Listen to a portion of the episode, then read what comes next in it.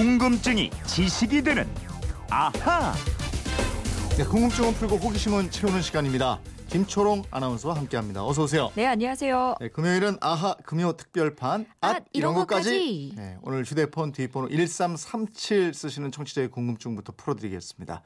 재용 아, 재용 이러니까 굉장히 친숙한 느낌이고 신용카드를 결제할 적에 어떤 곳은 만 원 이하면 사인을 안 해도 된다고 하고 어떤 곳은 2천 원인데도 사인을 하라고 하던데 왜 그런지 꼭 알려주세요. 난처할 때가 있어요. 이러셨어요.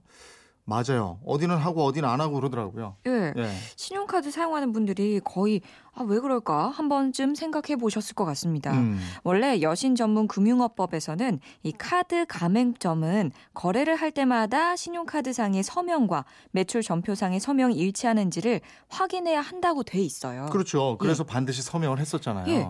근데 지난 2007년에 이 법에 새로운 규정을 만들었습니다. 음. 신용카드에 의한 거래 금액, 거래 금액이 5만 원 이하로 신용카드 사업자가 부정 사용에 따른 책임을 지기로 가맹점과 별도의 계약을 체결한 경우에는 본인 확인을 하지 않게 할 수 있다. 이렇게 말이죠. 아, 예. 그럼 5만 원 이하 결제면 서명을 굳이 안 해도 된다 이렇게 되는 거네요. 예, 맞습니다. 단 조건이 있습니다. 음. 신용카드사가 부정 사용에 따른 책임을 지기로 가맹점과 계약을 체결한 경우로 말이죠. 그러니까 2천 원을 결제하는데도 서명을 하라는 곳이 있었다고 하셨잖아요. 네. 신용카드사랑 이 계약을 체결하지 않은 곳이고요. 5만 원짜리 물건을 샀는데도 사인을 안 해도 됩니다. 이렇게 말하는 가게는 음. 신용카드 회사랑 별도로 계약을 맺은 곳입니다. 아 그런 차이가 있군요. 근데 왜 어디는 계약을 해서 서명을 안 받고 어디는 계약을 안 해서 서명 받고 이렇게 되는 거예요? 신용카드사들이 원래 신용카드 전표를 다 수거해서 보관을 해야 하는데요. 네. 이 전표를 수거하는 비용도 만만치가 않습니다. 음. 그래서 가맹점하고 카드 부정 사용자가 나오면 우리가 책임을 질 테니까 음. 5만 원 이하는 받지 맙시다. 이렇게 계약을 하는 겁니다. 네. 이 계약을 할지 말지 그 판단은 신용카드사가 알아서 하는 거고요. 음. 그래서 카드 서명이 들쭉날쭉하는 겁니다. 그러니까 신용카드사의 정책적 판단에 따른 거다. 그렇죠. 네. 그런데 우리 고객 입장에서는 서명을 안 하면 편한 거 아닌가요? 시간도 절약되고. 그런 측면도 있죠. 네. 그리고 이 가맹점도 무서명 거래를 하면 계산줄이 확실하게 빠르게 줄어드니까 아. 이 점도 좋습니다. 네. 네. 또 신용카드사도 좋아요. 매출 전표를 수거하지 않아도 되기 때문에 네. 그 비용이 또 절약이 됩니다. 음. 엊그제 금융감독 당국이 자영업자 가맹점 수수료를 낮추겠다는 방안을 내놨는데요. 예. 이때 5만 원 이하 무서명 거래를 확대하겠다. 즉 카드사가 가맹점과 별도로 계약하지 않고도 통보만 하고도 무서명 거래를 할 수 있도록 하겠다 고 한 건데요. 네. 이거는 수수료를 인하하는 신용카드사들에게 일종의 혜택을 주기 위해서 그렇게 한 겁니다. 아 이게 전표 수거 비용이 줄어드니까 예. 그걸로 수수료 인하를 좀 보충해라. 그렇습니다. 예. 따라서 카드사, 가맹점, 고객 모두 다 좋은데요. 딱 한 군데 전표를 수거해서 카드사에 갖다 주는 벤사라고 있어요. 음, 음. 이 벤사들만 매출이나 수입이 좀 줄어들게 되겠죠. 네, 그렇군요. 질문하신 1337님 궁금증 풀리셨죠?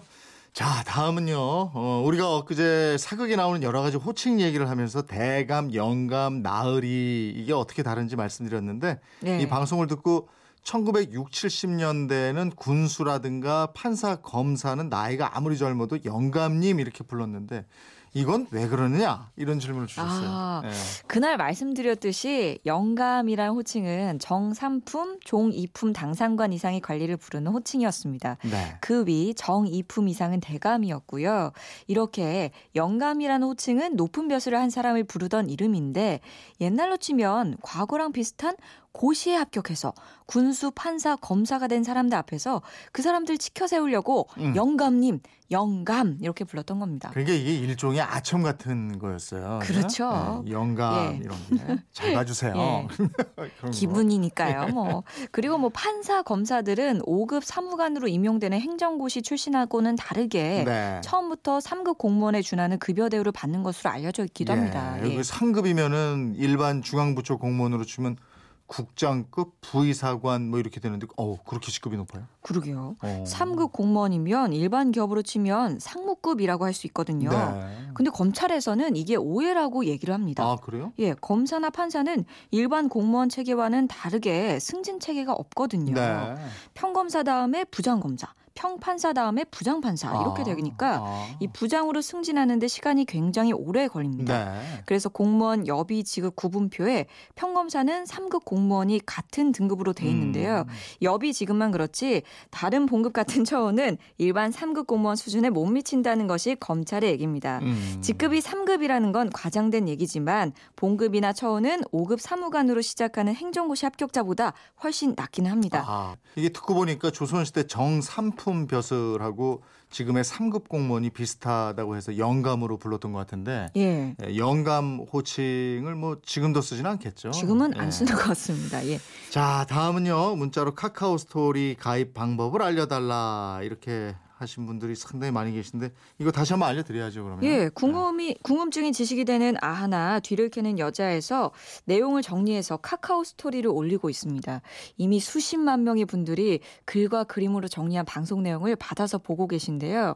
카카오 스토리 들어가셔서 검색창에 그건이라고 검색을 하세요.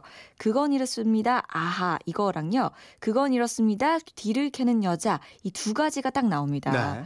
이두 개를 각각 구독 신청하시는 걸 누르시면 매일매일 새로운 소식이 배달돼요. 스마트폰이나 태블릿 PC로도 보실 수가 있습니다. 음, 그리고 스마트폰 없는 분들은 우리 인터넷 홈페이지에 가도 똑같은 내용 볼 수 있잖아요. 예, 인터넷에서 그건 이렇습니다. 홈페이지에 들어오시면 사진과 그림으로 풀이한 아하라는 게시판이 있습니다.